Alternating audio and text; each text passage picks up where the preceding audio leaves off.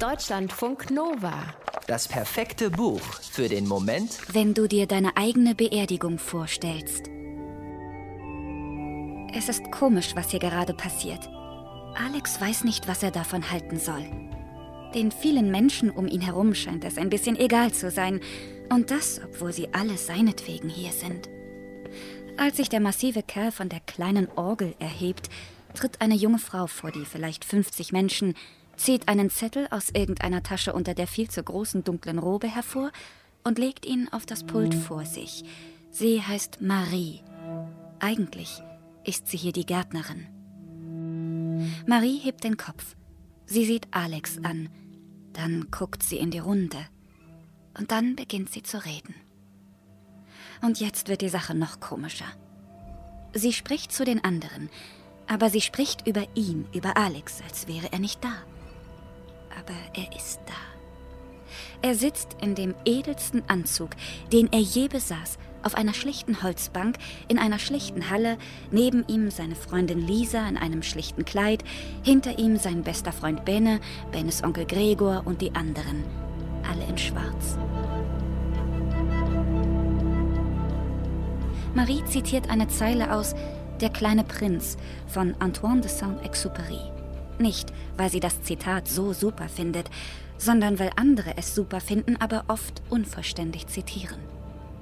Auch heute steht auf den Bändern von zwei Kränzen. Und wenn du dich getröstet hast, wirst du froh sein, mich gekannt zu haben.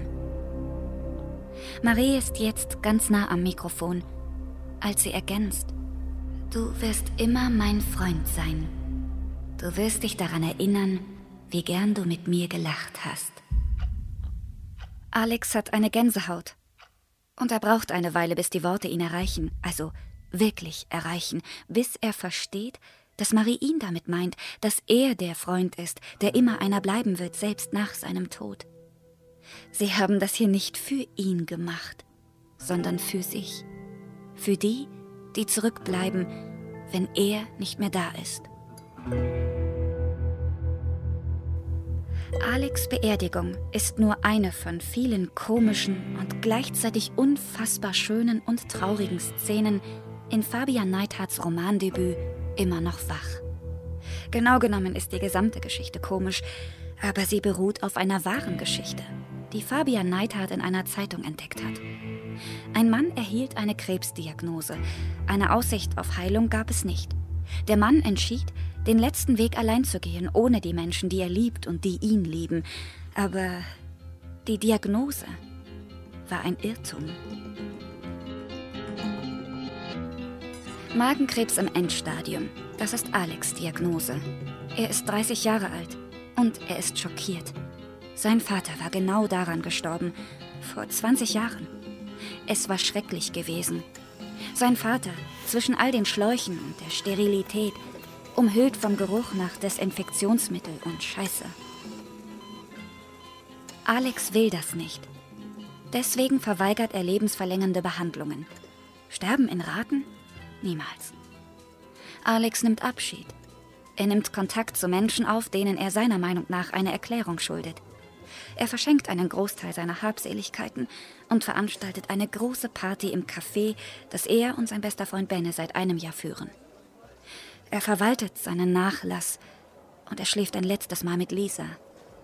Seine Freundinnen feiern mit ihm seine Beerdigung und schließlich steigt er in einen Zug, um neun Stunden später in einem Hospiz anzukommen, in dem er seine letzten Wochen verbringen will aber aus den Wochen werden Monate. Und plötzlich passiert das Unglaubliche. Die Diagnose wird korrigiert. Der Tumor im Bauch ist zwar da, aber nicht bösartig. Alex darf das Hospiz verlassen und in sein altes Leben zurückkehren, da weitermachen, wo er vom Schicksal unterbrochen wurde. Aber wie soll das gehen? Durch die Tür kommen, die Arme ausbreiten und Hallo Leute, da bin ich wieder rufen?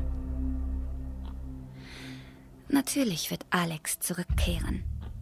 Aber über ein paar sehr komische Umwege. Deutschlandfunk Nova